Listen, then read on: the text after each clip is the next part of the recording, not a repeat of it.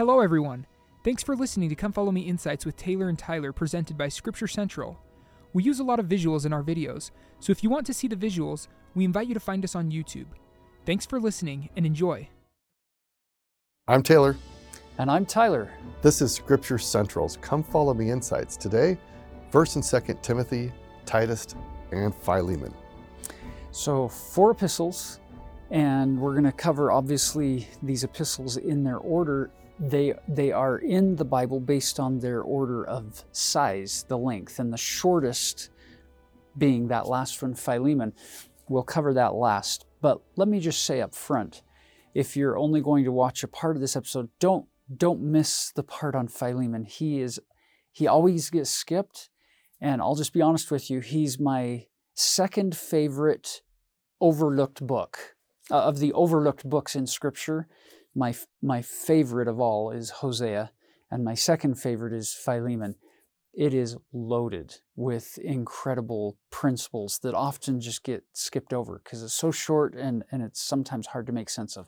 So uh, be sure to, to stick with us. Let's jump in first with the, the first epistle to Timothy from Paul.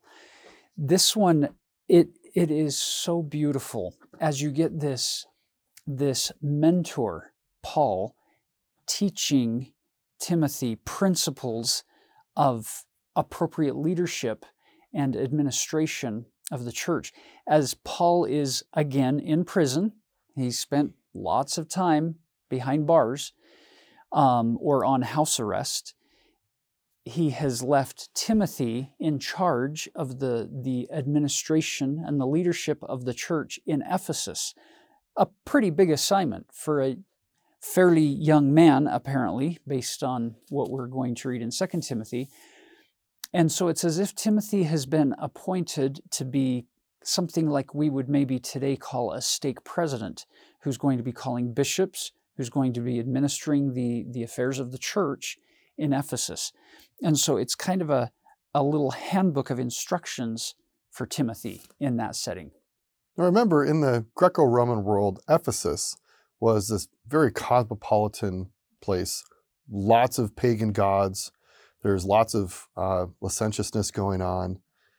And there seems to be quite a bit of disharmony going on in the ward and in the community in Ephesus of the Christians. And that people are struggling to know how they should be living, or perhaps they have been ignoring the counsel they had originally received from Paul. So, Paul is going to give principled instruction for how to deal with that, as well as from his cultural context, he's going to give some advice that Timothy should apply given the cultural context. One of the things Paul wants to do is he wants the Christians to live in peace and harmony w- within the Greco Roman world and not to create problems. And that being the case, sometimes his advice uh, fits really well in his ancient environment. And in our cultures today, we might see that some of the advice may not fit perfectly. Principles are true, right? Live in harmony with people, be kind to one another. Those principles are everlasting. But sometimes the contextual application may change. So we always want to keep that in mind as we're looking at these passages. Look for the principles, but make sure to be clear about the different cultural contexts and how some things may not apply in the same way in our day. It's very helpful. So after he he gives his typical uh, initial few verses to this epistle, stating that he's an apostle of Jesus Christ and giving his nod to the Godhead, then you come to verse 3 As I besought thee to abide still at Ephesus when I went into Macedonia, that thou mightest charge some that they teach no other doctrine. Because there's this, keep in mind, in that Greco Roman Greco-Roman world, um, they love philosophy. They love sitting around and listening to tales and what is your view and what is your perspective and and philosophizing, debating, debating back and forth. Look at verse four. Neither give heed to fables and endless genealogies which minister questions rather than godly edifying, which is in faith. So do. So, a couple of things here. Let's look back at this word fables. The word is mythos, these myths, Greek mythology. it's alive and well, and it has been for 400 years in this in this region of the world. And so it's the, the roots run pretty deep when it comes to their their telling and retelling and interpreting and reinterpreting of these stories and trying to find meaning. But you'll notice most of the time those discussions don't lead to edification or the word, way he words it here, godly edifying. They just lead to, they, they just minister to more questions. So stop and think about this for a minute. If you ask the wrong questions, you're going to end up getting the wrong answers. Even, even if it's the right answer to the question that was asked, it's still going to be wrong because we were asking the wrong questions. It's not going to lead to godly edifying. So it's fascinating that, that if you analyze when we get in debates or doctrinal disputes or at disagreements of any kind, usually if you peel back enough layers, there's probably a whole bunch of pride involved on both sides, usually. And it's probably because we're focused on the wrong things. We're not focused on godly, edifying kinds of uh, questions. We're probably focused on philosophical debates of who's right and whose opinion is more accurate than somebody else's. And so we're going to forever be debating back and forth and never arriving at something that's going to help us. Now, second thing, endless genealogies. You'll notice within those myths and fables and within the pantheon of gods and goddesses in the Greco Roman world, there are so many complicated genealogy charts of who belongs to who. That's in the, in the Gentile side. You've also got endless genealogies in the Jewish Christian side, where they will spend lots of time and rightly so paying attention to their to their family history. And some would look at us today as members of the church and say well you're getting caught up in endless genealogies. You have family history centers all over the world and you you spend all this time looking to your to your genealogy. Can you see a huge difference between what they're doing with it and what the lord is having us do with family history Think of the experience with John the Baptist baptizing at the River Jordan. And remember, the Pharisees came down and they're kind of looking down their nose at these people who are being baptized by John and saying, Well, we don't need that because we have Abraham for our father. And they've, they've got their genealogy pedigree chart memorized. And, and they can say, See, we're good because of because of who our ancestors are.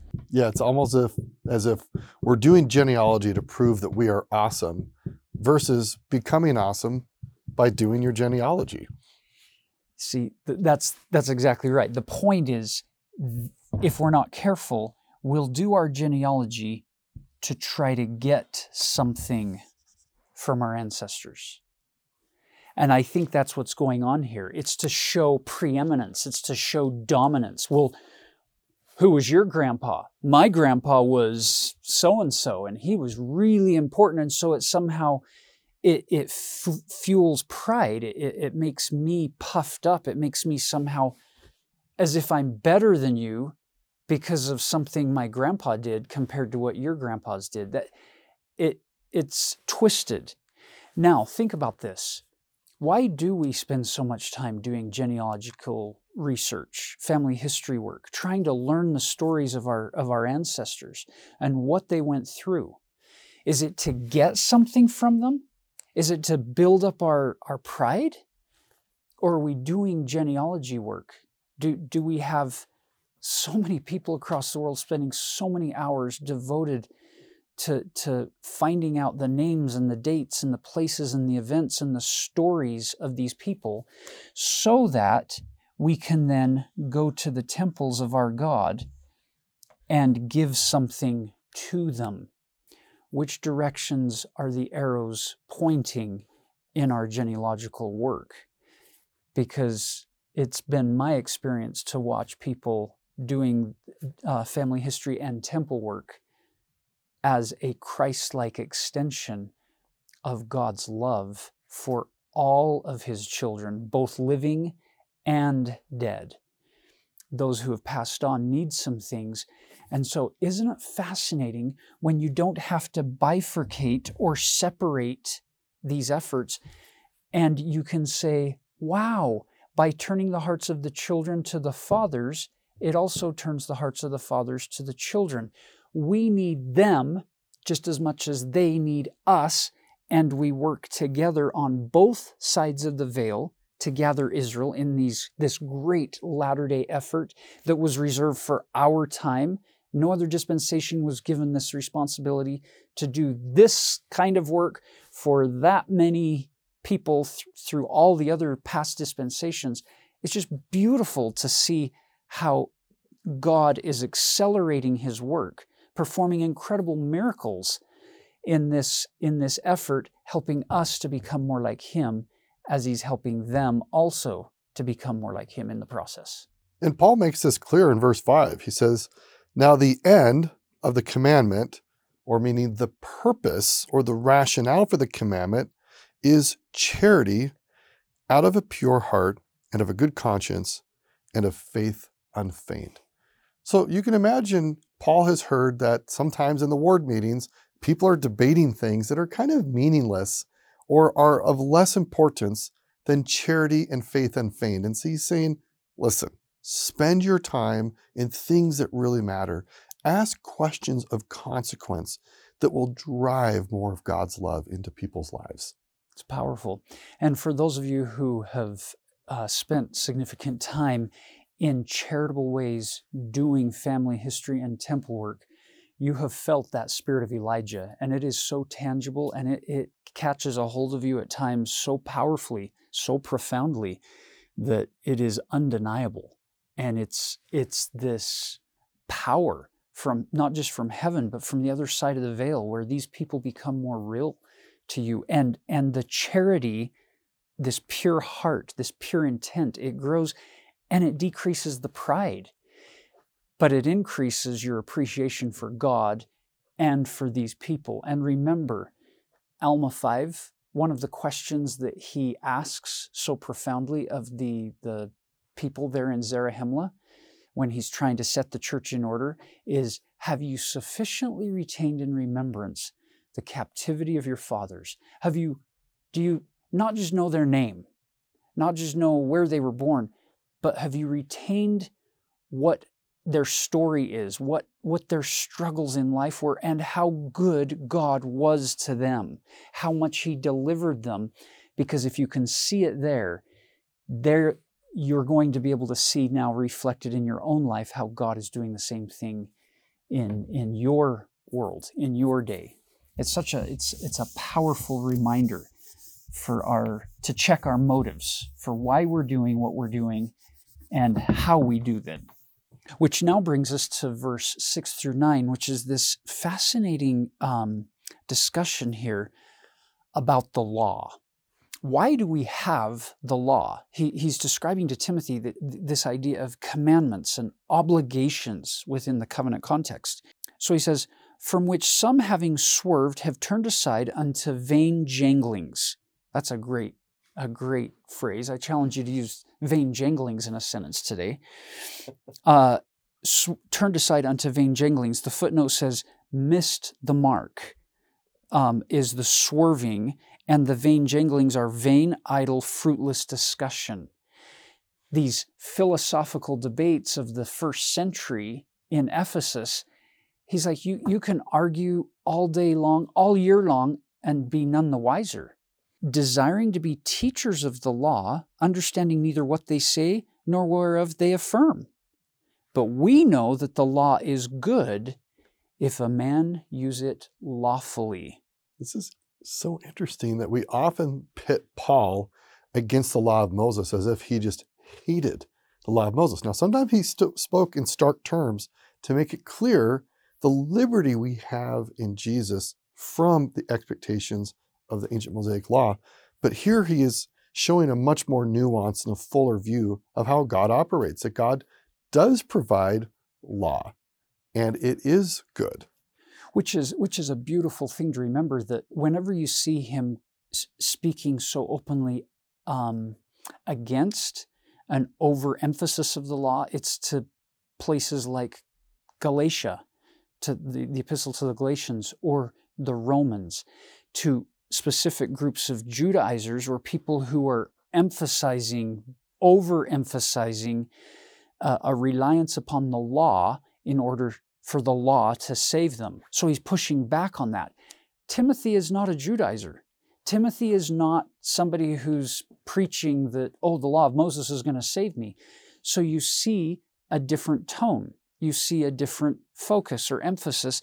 He's giving training. It's, it's as if Paul the Apostle takes under his wing this stake president and says, okay, here's what you're going to have to watch for in your flock.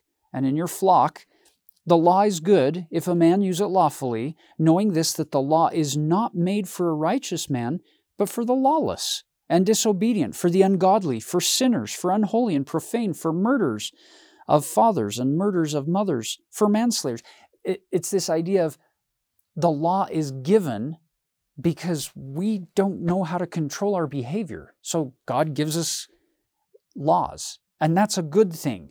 In fact, the law if you take just the straight law of Moses and lived it perfect to the best of your ability, that would help terrible people become good, honorable people. It wouldn't save them because Christ is the Savior, not the law. But it's, it's not a bad thing for them to keep the law. It makes bad men good. Which now brings us to verse 12. I thank Christ Jesus our Lord, who hath enabled me, for that he counted me faithful, putting me into the ministry, who was before a blasphemer and a persecutor and injurious, but I obtained mercy because I did it ignorantly in unbelief. So Paul is now going into this autobiographical, reflective moment with Timothy to say, Wow, amazing grace that saved a wretch like me is basically what he's he's portraying here is I didn't deserve this. I was terrible. And, and even takes it one step further. He says, verse 14, the grace of our Lord was exceeding abundant with faith and love which is in Christ Jesus. And then listen to this. This is a faithful saying and worthy of all acceptation that Christ Jesus came into the world to save sinners, of whom I am chief. you you can you can hear this throughout Paul's writings. He has not forgotten the salvation he's received, and he it's been so transformative that it, it just permeates all of his writings. That's why you see such a, an exceeding emphasis on the grace and mercy of Jesus Christ in Paul's writings because he recognizes how he has been saved. And it's super useful. I think Paul would, if you stand here, would hope that all of us would feel that enormous burden that we have from sin lifted off by God's mercy and let that dominate our thinking the rest of our lives, like we see with Paul. It's powerful. Look at verse 16. Howbeit for this cause I obtained mercy, that in me first Jesus Christ might show forth all long suffering for a pattern to them which should hereafter believe on him to everlasting life, or to life everlasting. This is a fascinating concept that he's saying. He's using his own story and saying, This is used. Uh, my whole life, me spending so much time teaching and preaching and in prison, but you know what I was before? You know what I was doing before Christ picked me up and shaped me into an instrument to then be used in his hand. And he's saying, This is a pattern. Those of you who spend any time doing uh, sewing work or as a seamstress or any kind of, of building, blueprinting, you, you have all these patterns. What is a pattern? It's you use something that's been done before, you, you draw it out, you then use that as your template to replicate and do more. Well, what is Paul asking for?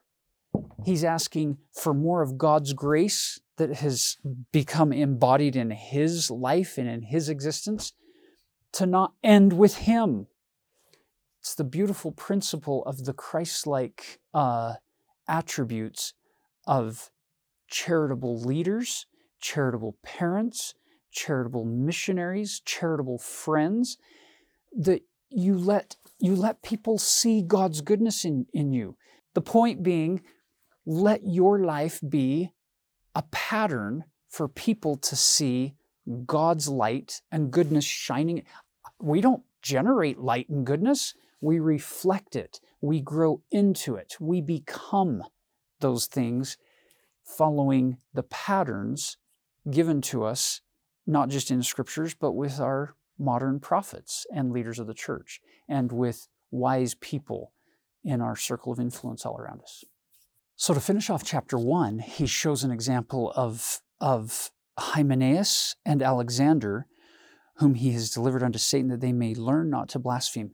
It's this idea that there are at times people who refuse to follow the counsel, who refuse to follow the pattern, who refuse to keep the law as given. And so in this case, it's this, this cutting off, not because Paul wanted to cut them off, but because they've cut themselves off from the source of light and goodness and truth and love, which now brings us to chapter 2. So, again, what Paul is trying to address to help Timothy create order and stability in the ward or the wards in Ephesus is there's been a lot of disorder. There's been false teachers who've showed up, and they have puffed themselves up They've been misleading the people with false doctrine, and they've enticed some people to pay them a lot of money. We saw this in the Book of Mormon, where you had false teachers who wanted to make a lot of money off of what they preached. And it appears that there were certain wealthy women who found themselves very uh, led astray by these false doctrines. And they decided, once the false teachers left, to get up and to continue to spread this message. And so Paul gives some very targeted advice that in that time and that context made sense for that ward. That those women who are standing up and teaching these false doctrines that they learn from the false teachers shouldn't be doing that anymore. And then Paul imposes from the Roman culture, where the man is the head of the household, that the women in those homes should let their husband lead forth. Okay, that was in order to create uh, cultural conformity and to also not have a lot of uh, disunion in the ward. So if Paul was here today, he probably wouldn't use the same specific advice, but he probably would say, there's a principle here. None of us should be stepping up to preach false doctrine, women or men.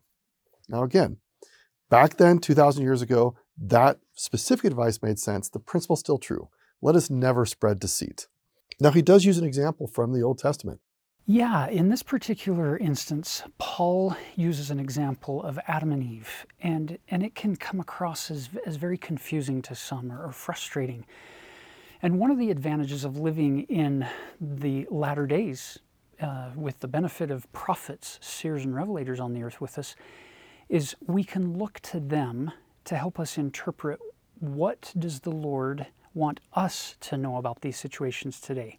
So, in this particular instance of, of Adam and Eve and questions around the fall and men's and women's roles, let's see what modern prophets have taught us. It was Eve who first transgressed the limits of Eden in order to initiate the conditions of mortality. Her act, whatever its nature, was formally a transgression, but eternally a glorious necessity to open the doorway toward eternal life. Adam showed his wisdom by doing the same. And thus Eve and Adam fell, that man might be. Some Christians condemn Eve for her act, concluding that she and her daughters are somehow flawed by it. Not the Latter day Saints. Informed by revelation, we celebrate Eve's act and honor her wisdom and courage in the great episode called the fall. Eve was a heavenly blessing in Adam's life. Through her divine nature and spiritual attributes, she inspired Adam to work, in partnership with her to achieve God's plan of happiness for all mankind. The Savior Himself invites all of us, God's children, to come to Him, to partake of His goodness, and He denieth none that come unto Him. Therefore, in this context, we are considered equal before Him. When spouses understand and incorporate this principle, they do not position themselves as president or vice president of their family. There is no superiority nor inferiority in the marriage relationship, and neither walks ahead of or behind the other. They walk side by side as equals, the divine offspring of God. They are equal partners, equal in their potential for spiritual growth and for acquiring knowledge, and so are unified by helping each other. They are equal in their divine destiny to be exalted together. In fact, men and women cannot be exalted alone. Why then does a daughter of God in a united and equal relationship receive the primary responsibility to nourish with the most important nutrient all must receive a knowledge of truth coming from heaven. As nearly as I can see, that has been the Lord's way since families were created in this world. For instance, it was Eve who received the knowledge that Adam needed to partake of the fruit of the tree of knowledge for them to keep all of God's commandments and to form a family. I don't know, I do not know why it came to Eve first, but Adam and Eve were perfectly united when the knowledge was poured out on Adam. Women see things differently than men do. And oh, how we need your perspective. Your nature leads you to think of others first, to consider the effect that any course of action will have on others. As President Eyring pointed out, it was our glorious Mother Eve with her far reaching vision of our Heavenly Father's plan, who initiated what we call the fall. Her wise and courageous choice and Adam's supporting decision moved God's plan of happiness forward. They made it possible for each of us to come to earth, to receive a body, and prove that we would choose to stand up for Jesus Christ now just as we did pre mortally. Let's not overlook the, the beautiful blessing we have of prophets, seers, and revelators. Which now brings us to chapter 3, where Paul gives Timothy instructions on, on the qualifications of a bishop. And you can read those qualifications in verse 2 through 7. Uh, I've had the privilege, my family, and I'm sure you have, and I'm sure all of you have this privilege of having had so many incredible bishops and their families serve us through so many years. Um, what an amazing blessing it is, this calling of the bishops and who they are.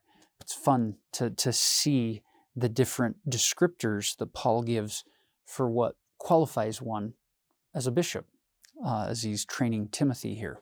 So we have to remember again when Paul shows up in Ephesus, he's the person who brings Christianity to that area. And it's not like they've had 150 years with church handbooks and lots of models and examples for how to run a ward and how to do so in a way that's organized, that doesn't lead to deceit and people falling away. And so Paul is giving some instructions that so instead of listening to deceitful teachers and people in the congregation who've been led away by the deceitful teachers now preaching whenever they want, let's have some order and let's try this approach where there are leaders who are humble and trustworthy and who are going to teach the simple truths of the gospel, like we heard about in chapter one. They're not going to go on endless genealogies or crazy fables or myths or stories that don't get them centered on Jesus Christ. So, Paul, again, one of the things he's trying to do is help Timothy create order in the church so that people are more likely to feel God's love.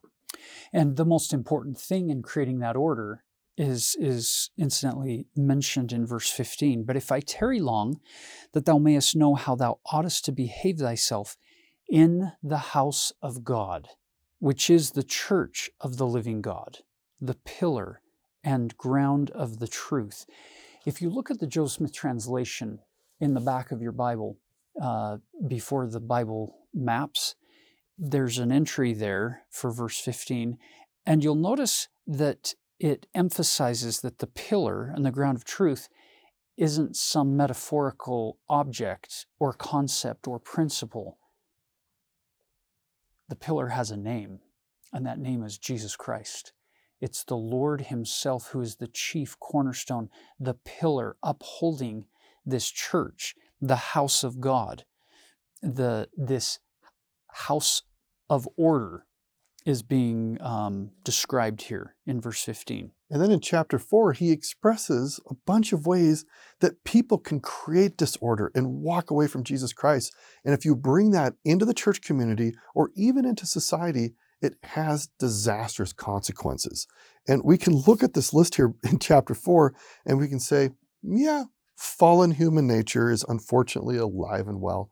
And Paul would probably, if he was standing here, say, well, I would probably repeat a lot of the same things I said in chapter four. You're more likely to have ordered harmony in your church and in your community if you avoided these things I lay out here in verse uh, chapter four. Yeah, so he begins in verse 1 Now the Spirit speaketh expressly that in the latter times some shall depart from the faith. Now, pause right there. Most of us in the 21st century reading verse 1, we're thinking, oh, the latter times. Well, this is the latter times. This is the Church of Jesus Christ of latter day saints. So, Paul's talking about us. The, the reality is, is, Timothy reading this letter is probably not reading the letter thinking, oh, wow, Paul's describing what's going to happen in the world 2,000 years from now. Now, it's totally appropriate for us to liken all scriptures to us and to see how it informs our setting in our world. There's that is beautiful and we're going to do that. But first, let's let it reside initially in its historical setting where Timothy's getting this letter to help him in Ephesus govern the church.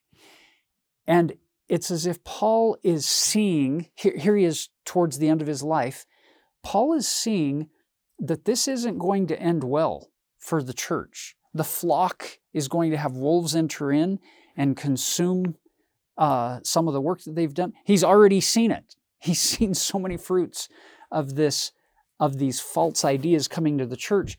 So he's addressing Timothy in his day, which he's saying in the latter times, in, in these days that are coming, there are going to be some who depart from the faith.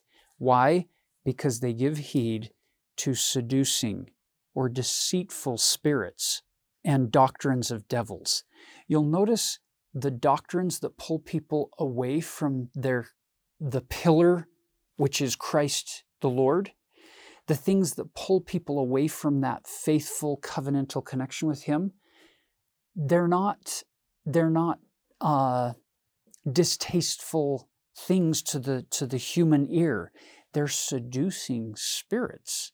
They're things that part of us want to be true.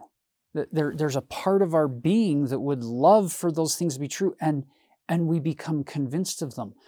Look at the, the experience of Korihor in Alma chapter 30 in the Book of Mormon. The devil taught him, and instead of saying, Well, this is ridiculous, he taught the things so much and had so much uh, success from people following him that he says, I verily did believe that they were true. Because they were pleasing to me.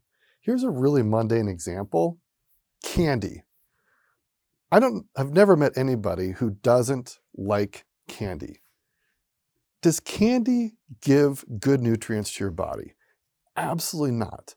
So it's interesting. We would all agree that we all like candy, but actually, frankly, it's ultimately destructive. And it turns out there are ideas out there that, on the face of it, they taste really good when you first consume it, but in the long run, they do damage to your soul and to relationships and to society. So it's it's this idea of of spiritual candy coming out that it's going to m- make you feel pleasure. You're, you're going to like what you're hearing or or doing, but it's not going to lead to lasting edification or lasting relationships with God or with uh, loved ones. Look at verse 2 speaking lies in hypocrisy, having their conscience seared with a hot iron. It's these are the tools of the devil, the doctrines of devils. And verse 3 forbidding to marry and commanding to abstain from meats which God hath created to be received with thanksgiving of them which believe and know the truth.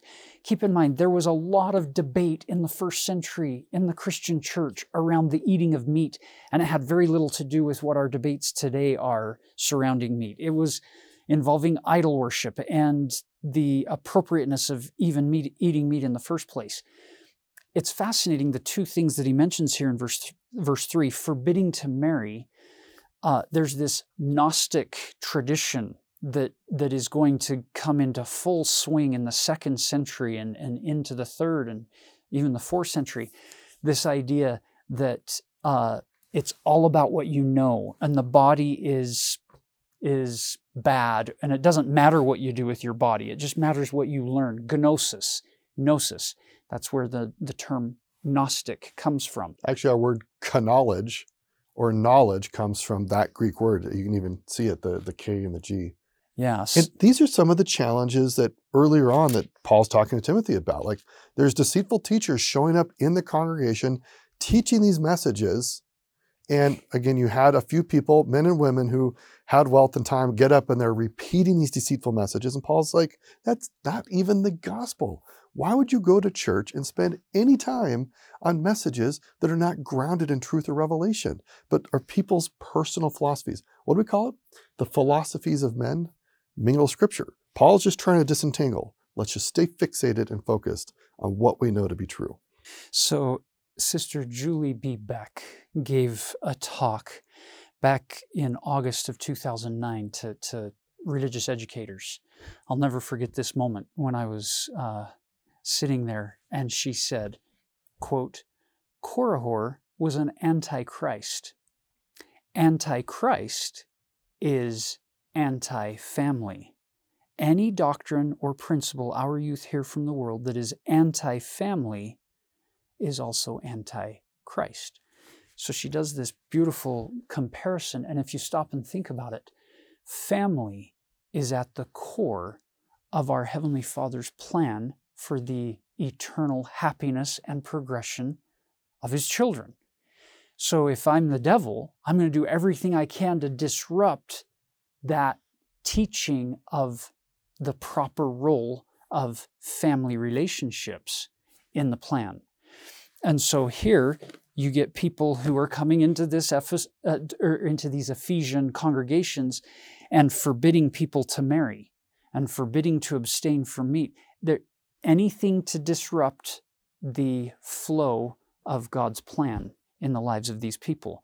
And by the way, you'll notice that there's a difference between somebody who today chooses to not uh, get married because the option wasn't available to them to get married in the temple or to have that kind of relationship versus one who says, I I don't want anything to do with this. There's a big difference between those two groups. Or specifically that they are preaching the doctrine that marriage is forbidden.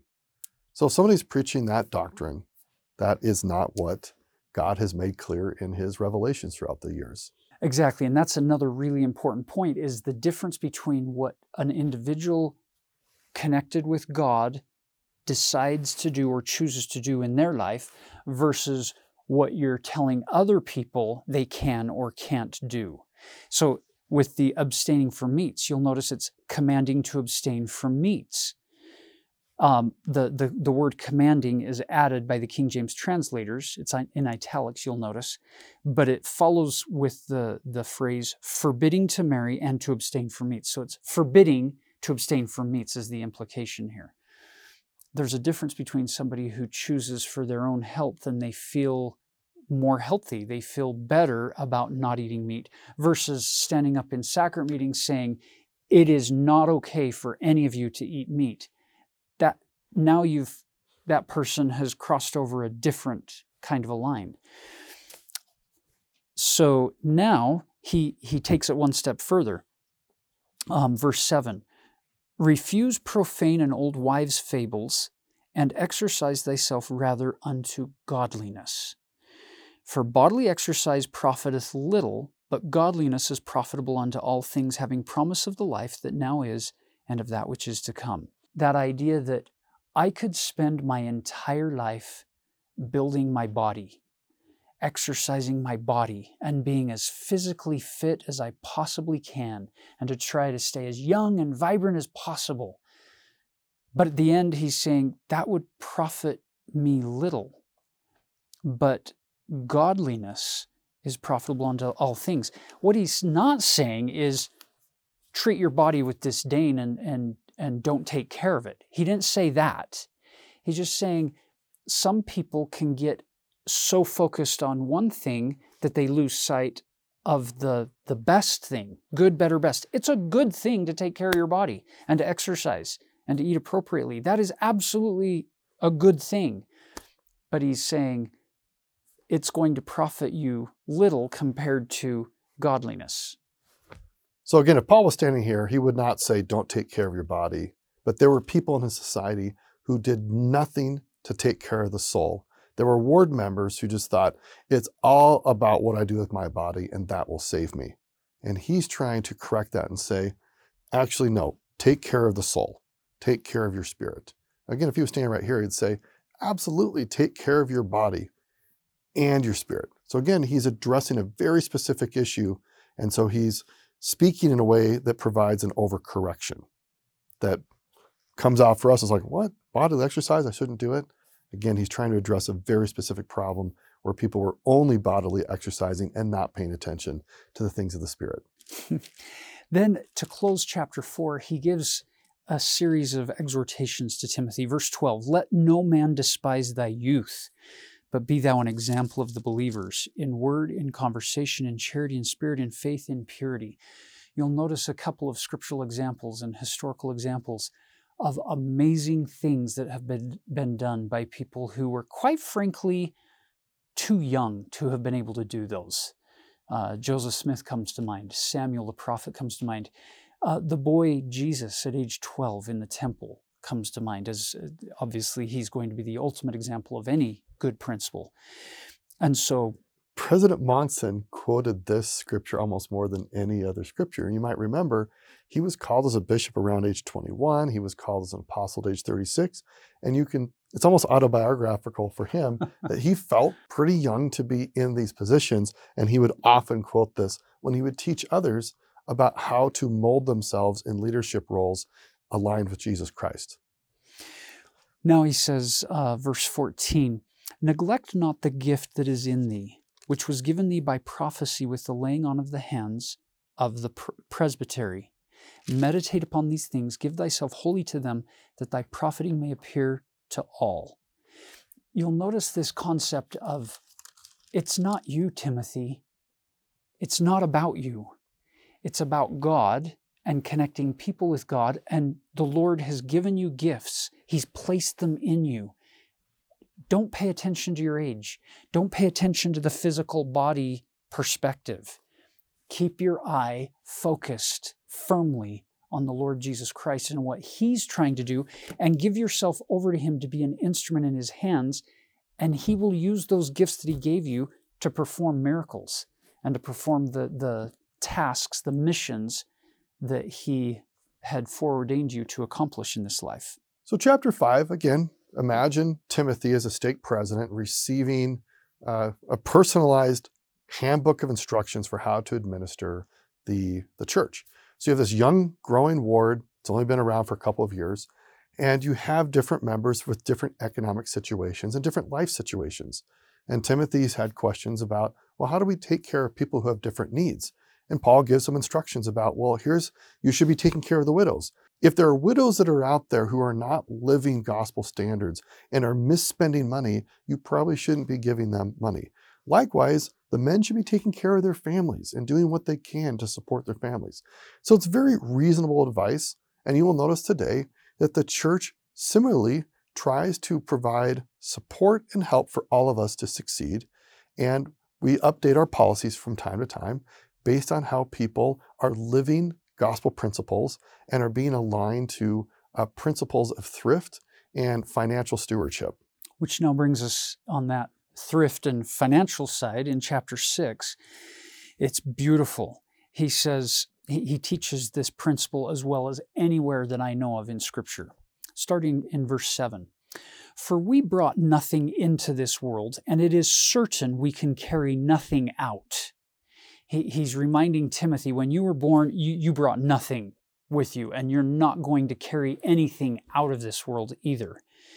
And having food and raiment, let us be therewith content. That is a word that our world does not love nor champion the word content. The world we live in, the, the worldly part of our society that we live in, is constantly driving people to deeper discontent with what I have. It's always thinking the grass is greener on the other side. It's always, it doesn't matter what job I have, I need more money.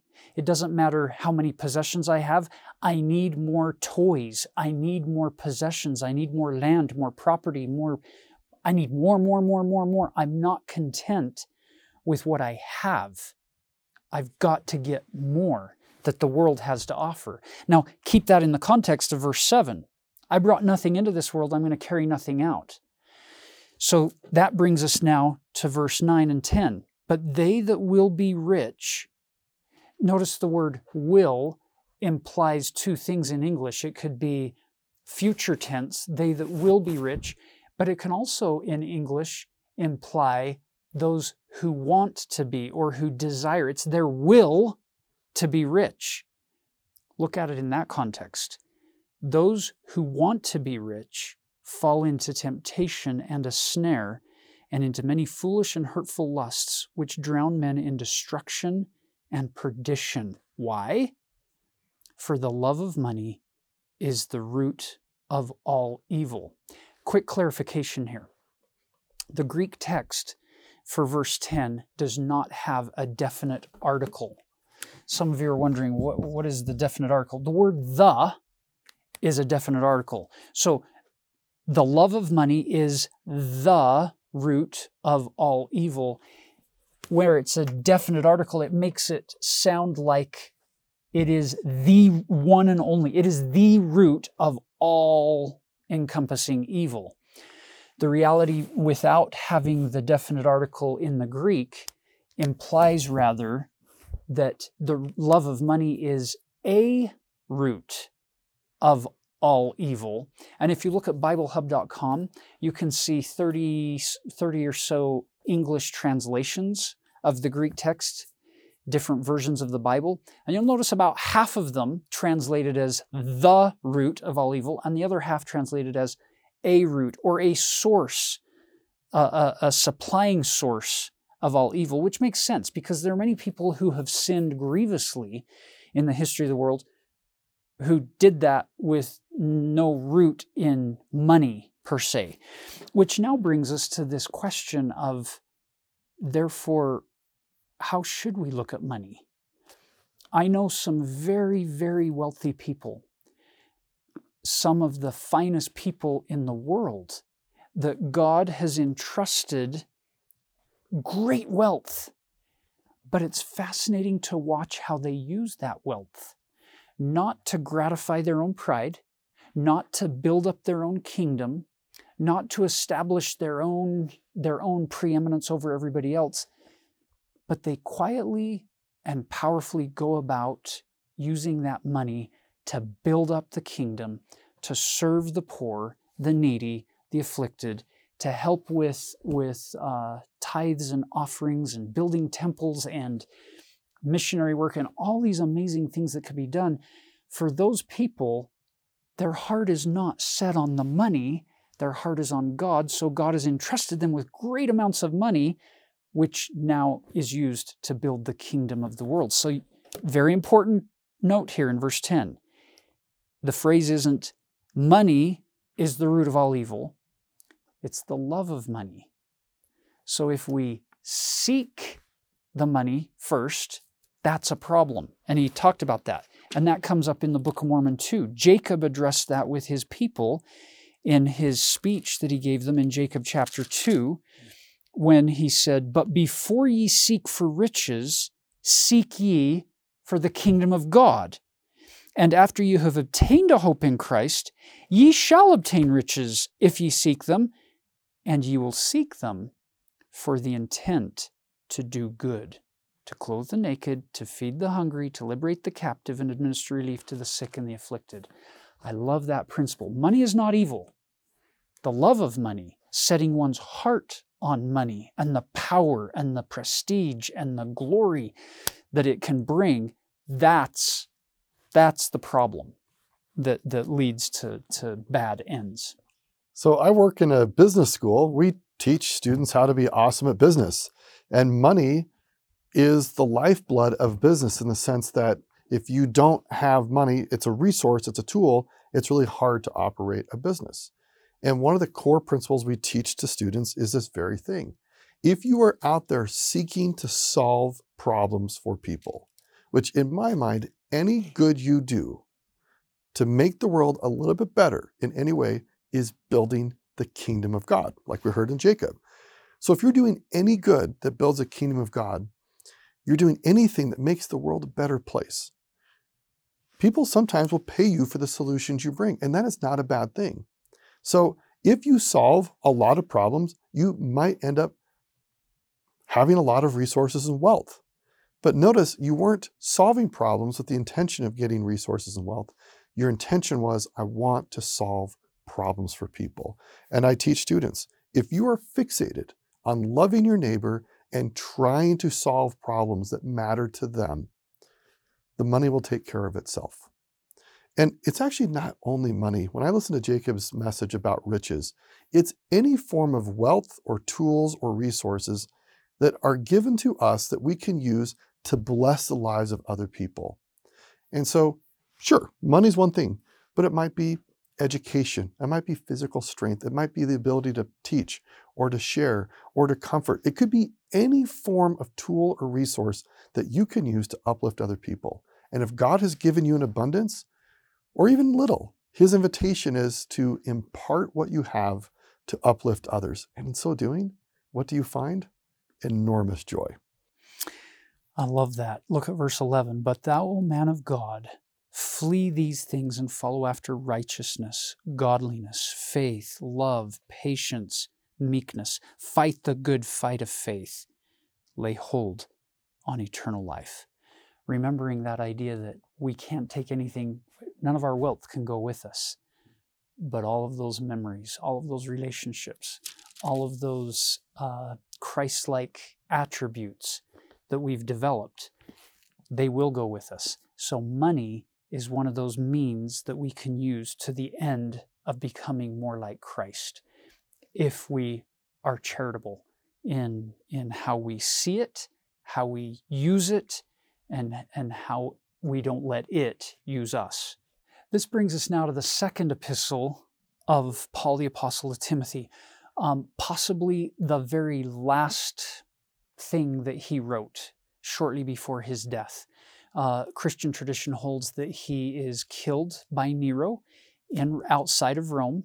At uh, if you if you ever get the chance to go to Rome, there's St. Paul's outside the walls. That that uh, basilica where tradition holds that he was killed by Nero sometime in spring of, of 68.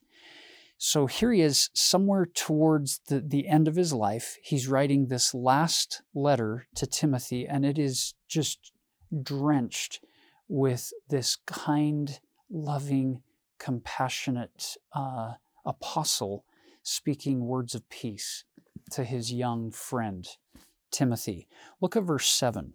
For God hath not given us the spirit of fear, pause, put it in its context. We love that verse in the 21st century, but picturing it coming from Paul, who knows the end is near. He has spent so much time in prison, but this time and in this letter, he makes it very clear I, I think this is it. We're right at the end. And he says, God hath not given us the spirit of fear, but of power and of love and of a sound mind. He has this incredible self control and he sees things through this eternal perspective. It's powerful. Be not thou, therefore, ashamed of the testimony of our Lord, nor of me his prisoner, but be thou partaker of the afflictions of the gospel according to the power of God. Apparently, some of Paul's friends or ward members or people who had been converted to the gospel are ashamed of Paul. They're like, why would I want to be associated with a prisoner?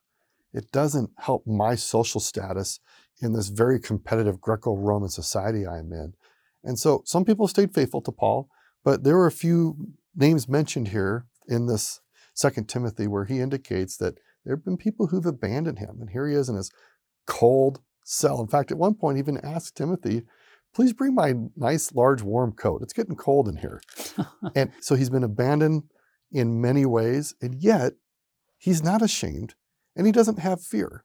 He recognizes that in the end, his treasure is in Jesus Christ. Christ, who hath saved us and called us with an holy calling, not according to our works, but according to his own purpose and grace, which was given us in Christ Jesus before the world began.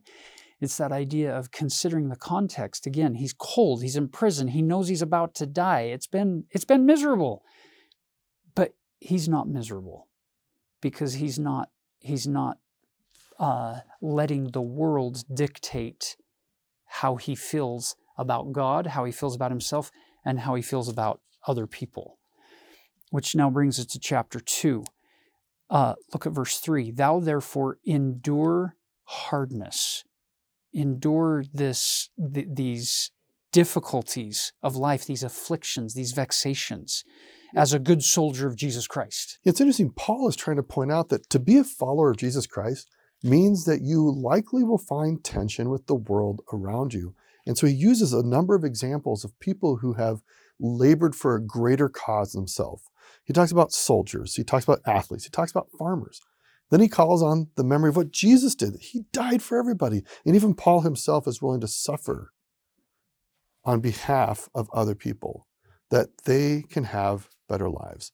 So, what we are learning here is that if we choose to follow Jesus Christ, we should not be surprised if that creates tension with the world around us. And we have to be willing to endure. Isn't that a powerful example that he's giving? This, this idea of soldiers, athletes, farmers. None of those people go and experience incredible success in an event unless they've worked through a long process of preparation and paid the price, the toil, the labor, the hard work to get to that event, whether it's the athletic event or the winning a, a battle, a critical uh, part of a war, or collecting a harvest.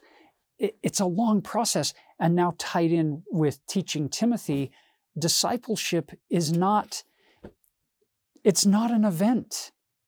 It, it's about a long, drawn out process of devoted, consecrated dedication to the Lord Jesus Christ. And there will be tribulation. You're going to get muddy. You're going to get sweaty. You're going to be, you're going to get sore. You're, you're going to get wounded. It's going to be painful at times. But his, his point is don't have your focus be on that. Have your focus be on the Savior. And then whatever else happens along the way, that's all gain. That's all you're getting stronger through those, those difficulties. So let's jump down to verse 21.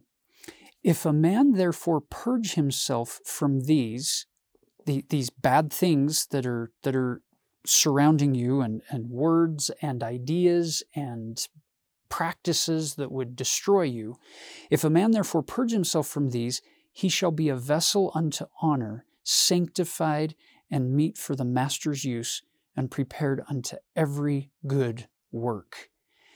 This idea of becoming a chosen vessel unto the Lord, that you've turned your life over to Him and you've let Him shape you, you've let Him sharpen you, and you've let Him polish you, whatever analogy you want to use, to be an instrument in His hands, to be the right shape, the right uh, uh, feel to accomplish the Lord's work.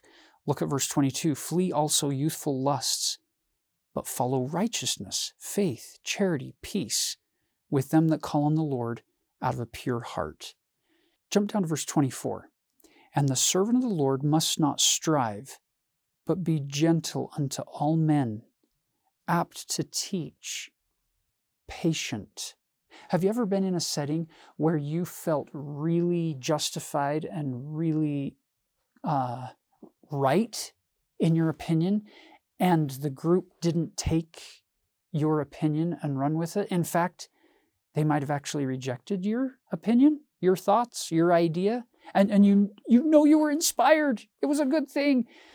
I love what he's teaching Timothy here is when you're dealing with people, everybody has agency, everybody has experience, they all have their own perspective. And sometimes you're going to share ideas, but instead of striving, instead of telling them how dumb they are because they don't agree with your own right opinion, he's saying, try to be gentle unto all.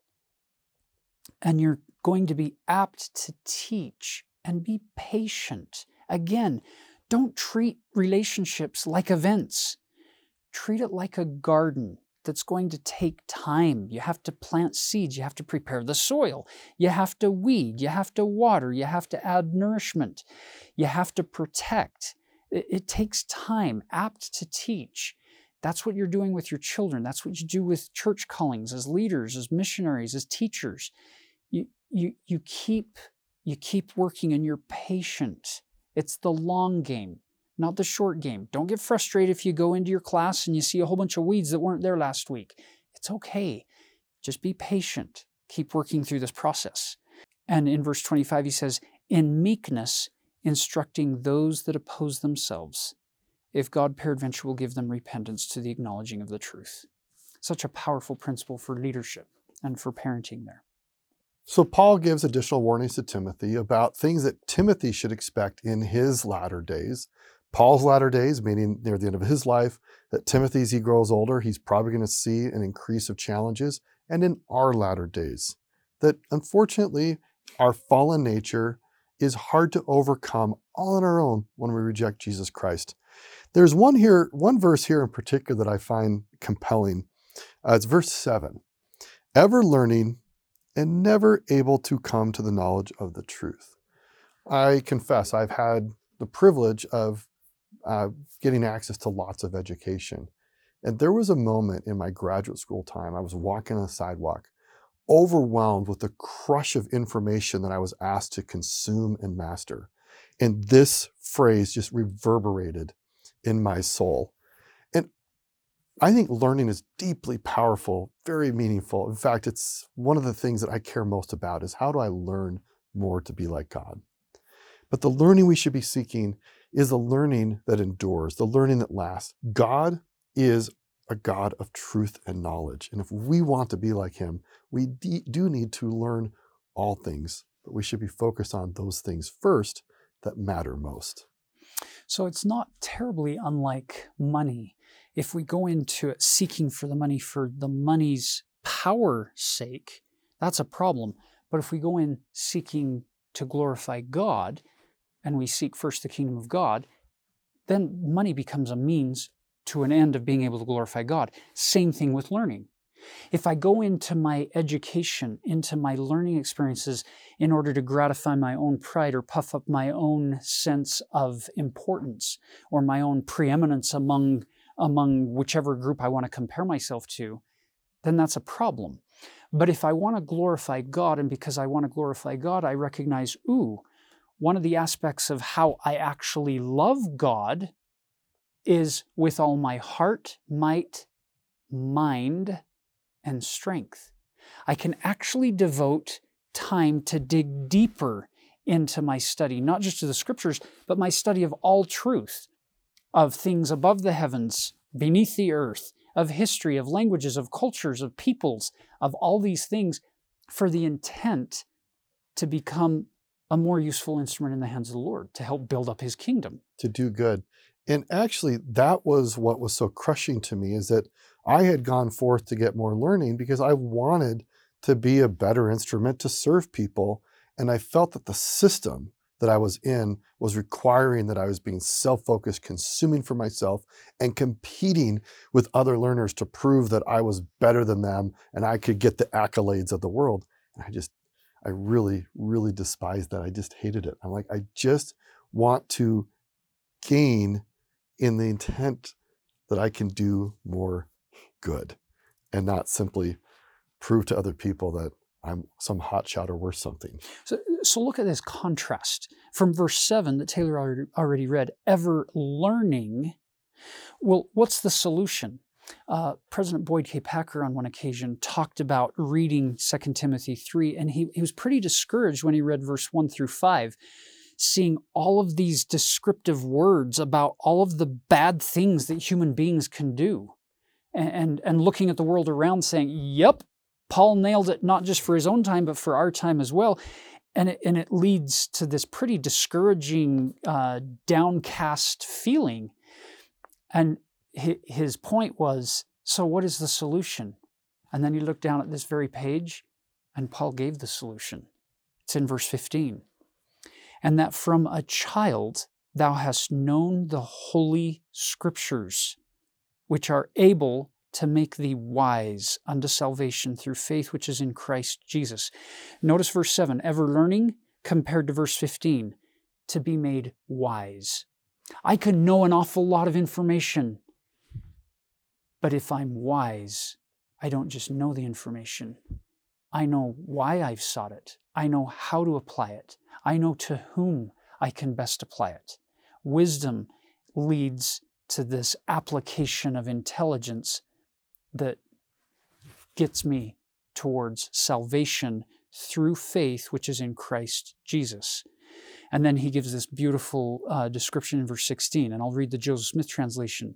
And all scripture given by inspiration of God is profitable for doctrine, for reproof, for correction, for instruction in righteousness, that the man of God may be perfect, thoroughly furnished unto all good works such a powerful uh, connection with what we're trying to do, all of us collectively as a church, with the Come Follow Me program, is to turn to God through a more serious, uh, a, broader, and a deeper study of His words given to us through the Scriptures and through the words of our living living prophets.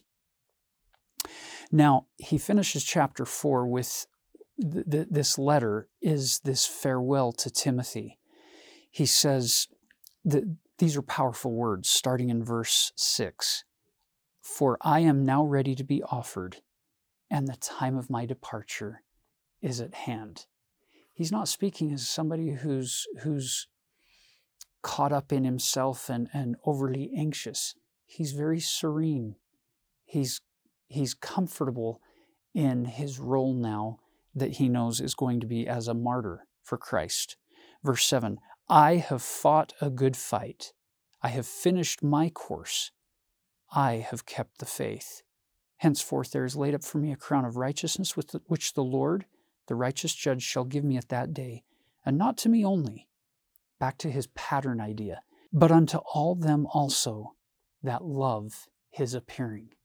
Now think about who's going to love his appearing if I've been doing the works of, of the devil or works of the flesh when he comes, I'm not going to like that because that interrupts my desires, my appetites, my passions, and my drive to, to build up my kingdom. But I'm going to love his appearing if my whole life has been seeking to focus on him and asking God, what can I do to more fully serve thee? then his appearing is going to be marvelous. And then just one other thought here, verse 11. He says, Only Luke is with me. Take Mark. Remember John Mark? He was the companion with Paul and Barnabas on that very first missionary journey who left. And then Mark is the reason that Paul and Barnabas broke up. The sharp contention arose between them over John Mark. He, Paul apparently didn't love working with John Mark, or th- there was a, a, a conflict between them. And now, right before he dies, he says, Take Mark and bring him with thee, for he is profitable to me for the ministry. I love that. I love that here at the end, he's reconciled to somebody who in the past hadn't necessarily been his favorite missionary companion. Now we move into this epistle to Titus. Now, Titus is going to be sent by Paul to manage the church on the island of Crete. Now, it's important we understand a bit about Crete.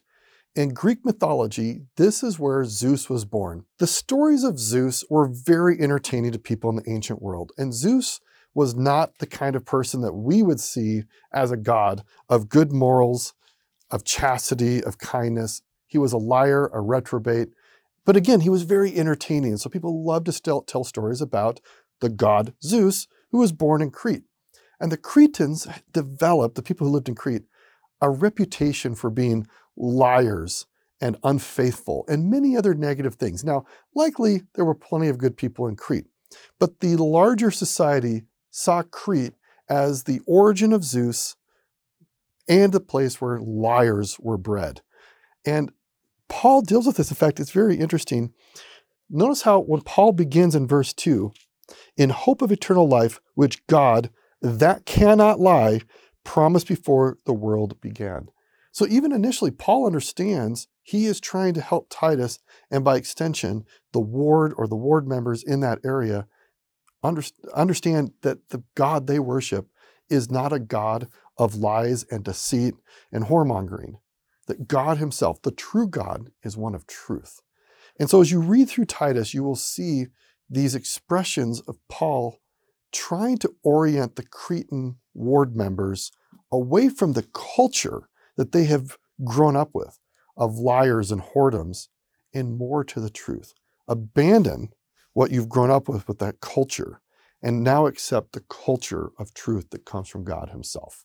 So you might find this this epistle from Paul has got some strong words for the people. It's not like he's coming across um, in super kind and in soft words. He's speaking pretty directly, and it gives you a sense for the, the strength of the problem he's trying to address, given the negative culture that the people in the ward in Crete are dealing with. And, and I might add here that if you if you read Titus and you feel like Paul's being too heavy-handed or being even rude at times, keep in mind Paul's not writing this letter to the Cretians, the, the Cretans he's writing it to Titus, who's the kind of the stake president once again, because he's going to talk to him about calling bishops as well.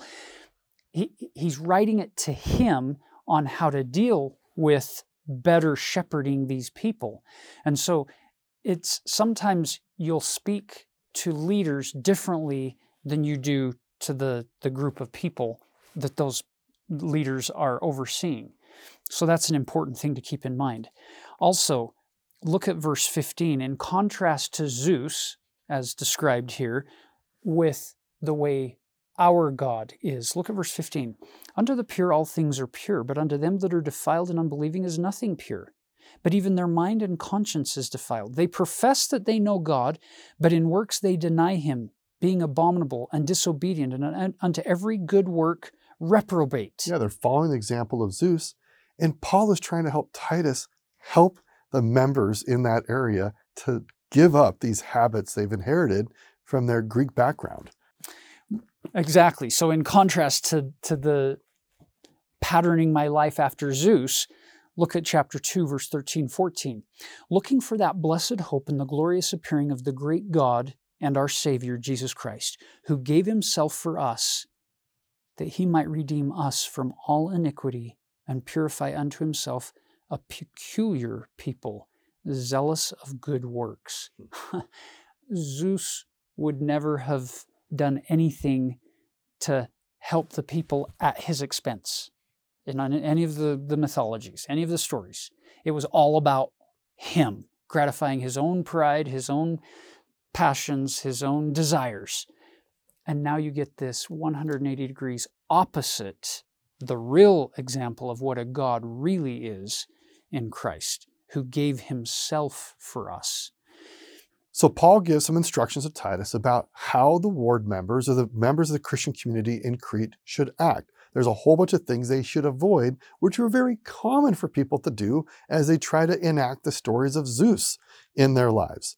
And Paul lists all these things they shouldn't be doing, and then he turns 180 degrees and says, and in verse 4, but after that, the kindness and love of God our Savior toward man appeared. Let's go to verse 8. This is a really important verse because sometimes people want to say Paul is only about grace and faith, which were deeply motivating principles to him. But he understands that both grace and works go together.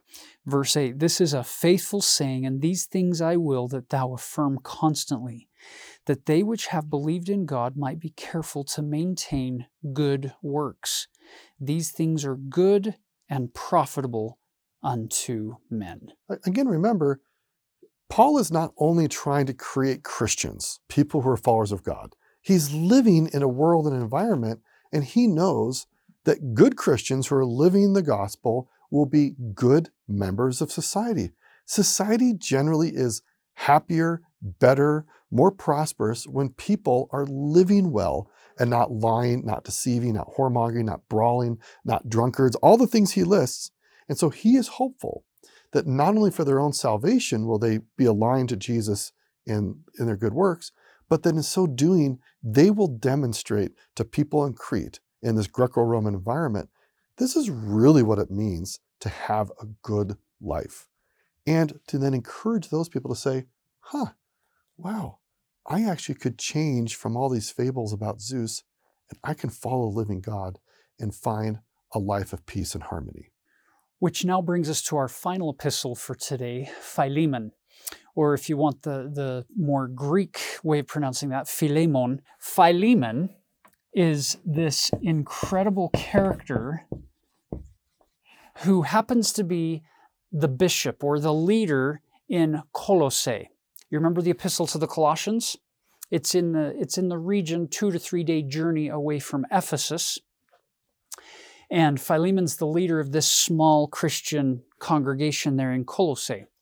Philemon had been taught by Paul and baptized. And Philemon is a householder, and as a householder in the first century, he has servants. One of those servants is named Onesimus. Now, Onesimus has done something. He's either stolen something or done something wrong in the house of Philemon, and he's run away. He's fled. He has escaped. Now, in the first century, depending on the, the gravity of the, the crime, whatever he had done wrong, he could be killed or at least imprisoned if he's caught. The fascinating thing about this story is as he's running away, Onesimus comes to Paul, finds Paul, and becomes converted by Paul. And after he's converted, Paul says, I'm sending you back to Philemon but I'm going to send you back with a letter of recommendation from me. Can you picture Onesimus saying, Ah, I don't want to go back to Philemon. I was a servant there and I didn't like, and, and I'll be in big trouble. I could be punished. I did bad things. And you can picture now, as this middle part of the, the epistle unfolds, the beautiful allegory of the infinite atonement of Jesus Christ coming into play in this story. And this is why this book is my favorite of the overlooked books in the New Testament because it so beautifully teaches these, these atonement symbolisms. And you see in this story these three characters coming to life today. Let's start in verse 10. In this, um, in this epistle, he says, I beseech thee, Philemon, for my son Onesimus, whom I have begotten in my bonds. So picture Paul taking a mediator, uh, an intercessor role, the role that Jesus Christ takes for us, interceding for me and you, filling the role of Onesimus, with God filling the role of Philemon. Now, no analogy is perfect and they all break down eventually. The fact that Paul taught and baptized Philemon doesn't fit this analogy. I get that. But this middle part of the epistle, watch the, the, the letter of recommendation part. Watch how beautifully this teaches the principle. Picture instead of Paul talking to Philemon, picture the Savior speaking to the Lord in behalf of you and me, saying, I beseech thee for my son, fill in the blank with your name, or my daughter, your name, whom I have begotten in my bonds. It's in his captivity, it's in his infinite atoning sacrifice that we have become spiritually begotten sons and daughters unto Christ. Uh, Mosiah chapter 5, verse 7, Ether chapter 3, verse 14, to show the, the role of father Eh, the, the fatherhood of Christ. Look at verse 11. Which in time past was to thee unprofitable, but now profitable to thee and me. Onesimus has changed. Christ changed you. He changes me. He makes it so that we can become more profitable. Whom I have sent again, there, thou therefore receive him, that is mine own bowels. I've begotten him. Now receive him. He's different than when he left. Jump down to verse 15. But perhaps he therefore departed for a season, that thou shouldest receive him forever. You and I left heaven. We left the presence of God for a season, that perhaps God could receive us forever. But when we go back we don't go back the same way as we left. Verse 16 Not now as a servant, but above a servant, a brother beloved, specially to me, but how much more unto thee, both in the flesh and in the Lord. So the analogy breaks down a little bit here where he's saying, okay, Onesimus needs to be your brother, not your servant, this, this brother in Christ. But in the, the atonement overlay symbolism, it's this idea of us becoming joint heirs with Christ unto God. So receive him in that context. Verse 17 If thou count me therefore a partner, receive him as myself. The Lord saying, Take him as if he were me. If he hath wronged thee or oweth thee aught, if he owes you anything, put that on mine account. I, Paul, have written it with mine own hand and I will repay it. And then the analogy breaks down as he, he goes on to remind uh, Philemon about what Paul has done for Philemon. But up to that point, notice the significance as it connects now with Doctrine and Covenants, section 45. For me, Philemon is the storyline for the dialogue in Doctrine and Covenants, section 45, verse 3 through 5 where we finish here. The Lord says, Listen to him who is the advocate with the Father, who is pleading your cause before him, saying, Father, behold the sufferings and death of him who did no sin, in whom thou wast well pleased. Behold, the blood of thy Son which was shed, the blood of him whom thou gavest that thyself might be glorified. Wherefore, Father, spare these my brethren that believe on my name that they may come unto me and have everlasting life. Isn't it great to be in the scriptures and see that even though these texts were written thousands of years ago, they still have resonance today? That right now in your life today, you can say, I can apply these principles in my life and I can see God's love and light unfolding in my own life. So, in closing, it's our prayer, it's our hope for all of us that we can focus on the long perspective, the eternal perspective of loving God and loving our neighbors ourselves as we work through the hard struggles and opposition and trials, as well as the good things on this covenant path to become more like God and recognize that the Savior has written us a letter of recommendation. And He's written it by giving His own life and everything that He had for our gain to be able to return into the presence of God and stand there redeemed on the Savior's merits, mercy, and grace alone. And we leave that with you in the name of Jesus Christ. Amen. Know that you're loved and spread light and goodness.